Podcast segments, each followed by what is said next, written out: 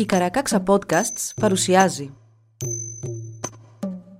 Μύτος Λαϊκά παραμύθια του κόσμου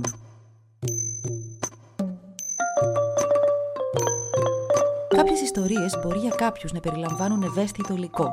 Για περισσότερες πληροφορίες για το κάθε επεισόδιο, συμβουλευτείτε τις σημειώσεις του όπου βρήκατε αυτό το podcast.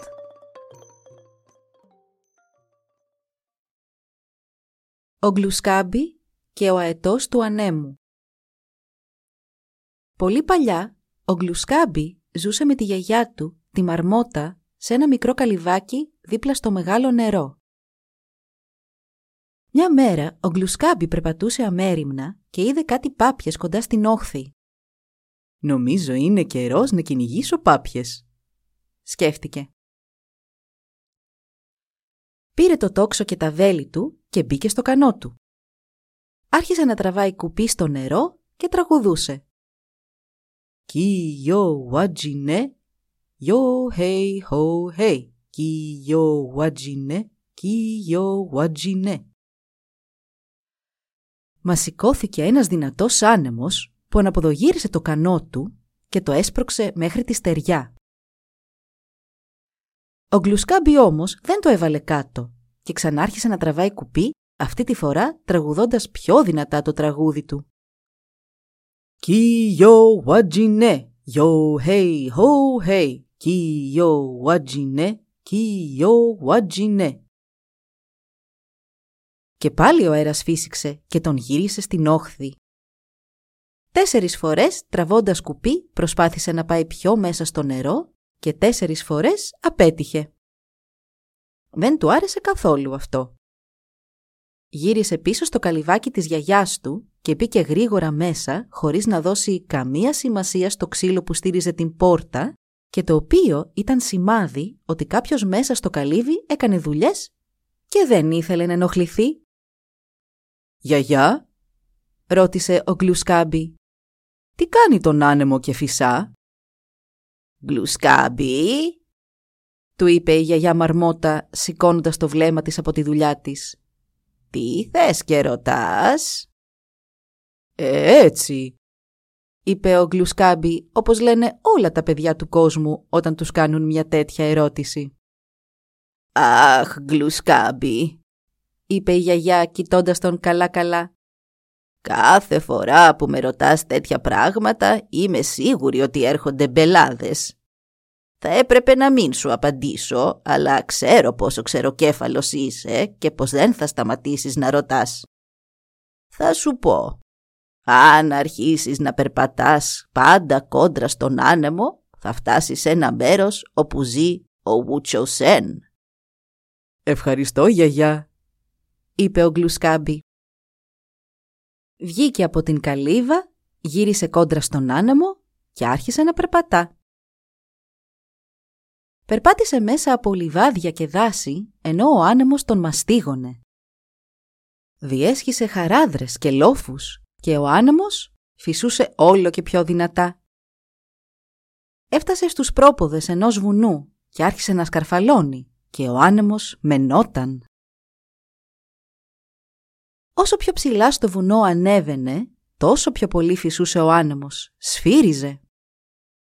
Σε λίγο, τριγύρω, δεν υπήρχε ούτε ένα δέντρο να κρυφτεί και ο άνεμος τον χτυπούσε αλίπητα. Τόσο δυνατά φυσούσε πια που του έβγαλε τα μοκασίνια από τα πόδια. Μα ο Γκλουσκάμπι συνέχισε να περπατά κόντρα στον άνεμο. Τόσο πεισματάρης και αποφασισμένος ήταν που δεν σταμάτησε να περπατά ούτε και όταν ο άνεμος του πήρε τα ρούχα. Ακόμη και γυμνός συνέχισε να περπατά. Ο άνεμος δυνάμωσε τόσο πολύ που του πήρε τα μαλλιά από το κεφάλι. Ο Γκλουσκάμπι συνέχισε να περπατά πάντα κόντρα στον άνεμο, ακόμη και όταν ο άνεμος του έβγαλε και τα φρύδια από το μέτωπο. Τώρα πια δεν μπορούσε καλά-καλά να σταθεί. Έσερνε το κορμί του για να συνεχίσει με τη βοήθεια των μεγάλων βράχων που βρίσκονταν εκεί τριγύρω. Μα να, τώρα σε μια κορυφή μπροστά του μπορούσε να δει ένα πελώριο πουλί που χτυπούσε τα φτερά του. Ήταν ο Γουτσοσέν, ο αετός του ανέμου. Ο Γκλουσκάμπι πήρε μια βαθιά ανάσα και φώναξε με όλη του τη δύναμη. «Παππού!» «Μα ποιος με φώναξε παππού» είπε με απορία ο ετός του ανέμου. Σταμάτησε να χτυπά τα φτερά του και κοίταξε τριγύρω του. «Εγώ είμαι παππού», είπε ο Γκλουσκάμπι και στάθηκε όρθιος μπροστά του. «Ήρθα μέχρι εδώ να σου πω τι καλή δουλειά κάνεις φυσώντας τον άνεμο». «Εννοείς έτσι» είπε ο αετός του ανέμου, φουσκώνοντας το στήθος του όλο περηφάνια και χτυπώντας τα φτερά του δυνατά. Τόσο δυνατός αγέρα σηκώθηκε που ο Γκλουσκάμπι σηκώθηκε ολόκληρος και σίγουρα θα είχε πέσει από το βουνό αν δεν είχε εγκαίρος πιαστεί από έναν κοντινό βράχο. «Παππού!» ξαναφώναξε ο Γκλουσκάμπι. «Ναι», είπε ατάραχος ο αετός του ανέμου και σταμάτησε να χτυπά τα φτερά του. Ο Γκλουσκάμπι στάθηκε πάλι στα δυο του πόδια και πλησίασε τον Βουτσοσέν. «Κάνεις πολύ καλή δουλειά φυσώντας έτσι τον άνεμο. Αυτό είναι γεγονός. Μα γνώμη μου είναι πως θα τα πήγαινες ακόμη καλύτερα αν στεκόσουν σε εκείνη εκείνη την κορυφή. Ίσως να είναι έτσι όπως το λες. Του απάντησε ο Γούτσο Σεν, κοιτάζοντας προς την κορυφή που του έδειξε ο Γκλουσκάμπι. Μα πώς θα πάω από εδώ εκεί; «Παππού», είπε ο Γκλουσκάμπι χαμογελώντας. «Θα σε πάω εγώ. Περίμενε εδώ». Ο Γκλουσκάμπι έτρεξε προς τη βάση του βουνού μέχρι που έφτασε μια φλαμουριά. Της έβγαλε τον εξωτερικό φλοιό και από τον εσωτερικό, τον πιο τρυφερό, έφτιαξε μια δυνατή και πλατιά κρεμαστή λωρίδα και με αυτήν επέστρεψε ψηλά στο βουνό και στον αετό του ανέμου. «Ορίστε παππού», του είπε. «Άσε με να τυλίξω γύρω σου αυτή τη λωρίδα για να μπορέσω να σε μεταφέρω πιο εύκολα». Τόσο σφιχτά πέρασε τη λωρίδα γύρω από τον αετό του ανέμου που τα φτερά του είχαν κολλήσει στα πλευρά του και ίσα που μπορούσε να ανασάνει.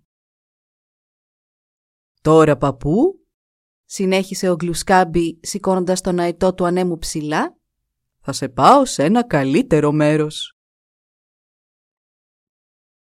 Ξεκίνησε να περπατά προς την κορυφή και εκεί που πήγαινε συνάντησε μπροστά του μια βαθιά ρογμή σε έναν βράχο. Καθώς έκανε έναν πίδο να περάσει από επάνω της, άφησε να του φύγει η λωρίδα από τα χέρια, με αποτέλεσμα ο αετός του ανέμου να γλιστρήσει και να πέσει μέσα της, φρακάροντας το άνοιγμα. «Τώρα», είπε ο Γκλουσκάμπι, «νομίζω είναι καιρός να κυνηγήσω πάπιες». Κατέβηκε το βουνό και ο άνεμος είχε πέσει εντελώς. Έφτασε και στο έμπα του δάσους και πάλι δεν φυσούσε καθόλου. Άφησε πίσω του τους πρόποδες και συνέχισε περνώντας και τους λόφους και ούτε χορταράκι δεν κουνιόταν. Διέσχισε τα δάση και τα λιβάδια και άνεμος δεν υπήρχε πουθενά. Περπάτησε και περπάτησε μέχρι που έφτασε πίσω στο καλυβάκι του, δίπλα στο νερό και μέχρι τότε τα μαλλιά του είχαν αρχίσει να μεγαλώνουν και πάλι. Φόρεσε καινούρια καλά ρούχα, φρέσκα μοκασίνια, πήρε το τόξο και τα βέλη του και μπήκε στο κανό του να πάει να πιάσει πάπιες. Άρχισε να τραβάει κουπί και να τραγουδά.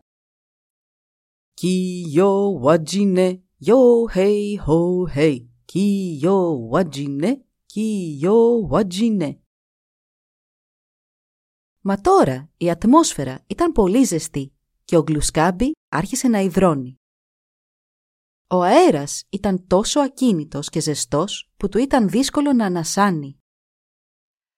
Μετά από λίγο το νερό έγινε και αυτό τόσο βρώμικο και άρχισε να μυρίζει και να γεμίζει με αφρό τόσο πολύ που και ο ίδιος δυσκολευόταν να κάνει κουπί πια.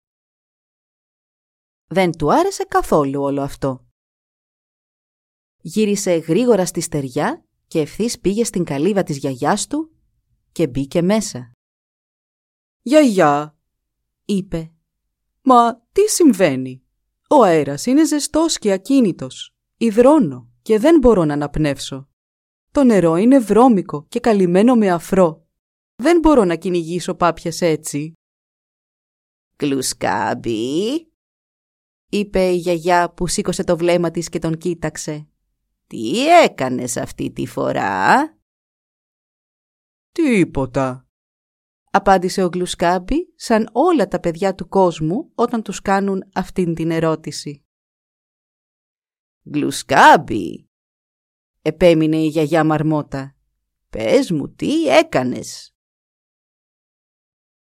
Ο Γλουσκάμπι της είπε για την επίσκεψή του στον αετό του ανέμου και συνέχισε λέγοντάς της τι είχε κάνει για να σταματήσει τον άνεμο. «Αχ, Γλουσκάμπι», είπε τότε η γιαγιά Μαρμότα, «δεν έχεις μάθει τίποτα.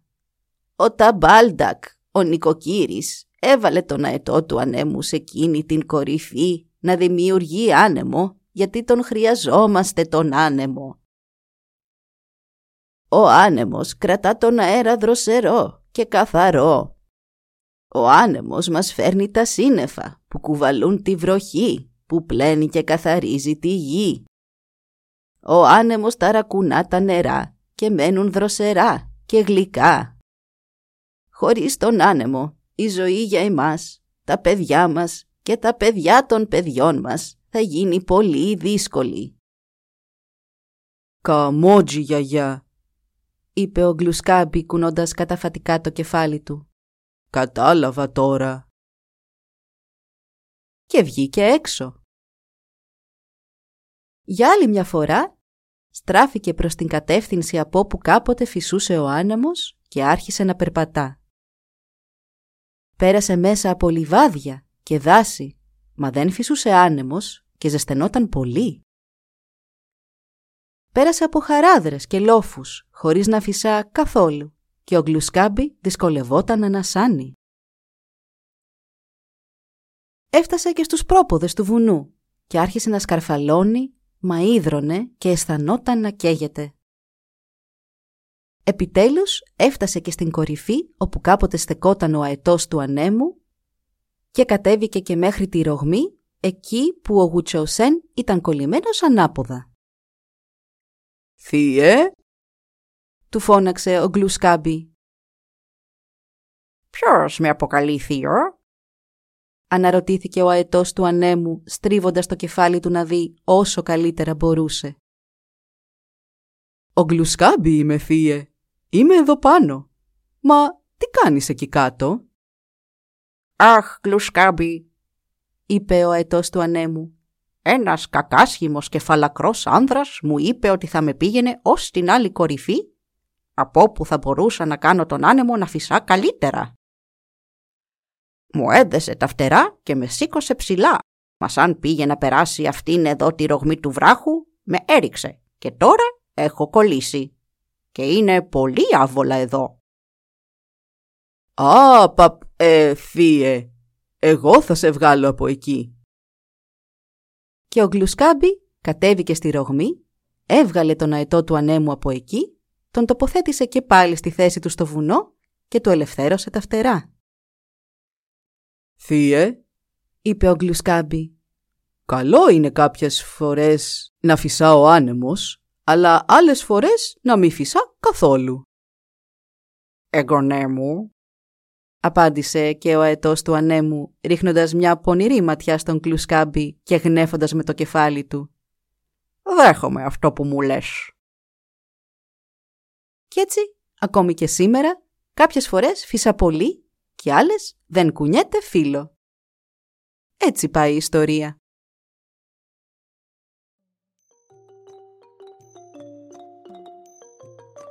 Εδώ λοιπόν η ιστορία μας έλαβε τέλος. Μπορείτε να μας βρείτε στην ιστοσελίδα www.karakaksa.org για να μας ακολουθήσετε και να μας υποστηρίξετε. Σας ευχαριστούμε που μας παρακολουθήσατε. Γεια σας!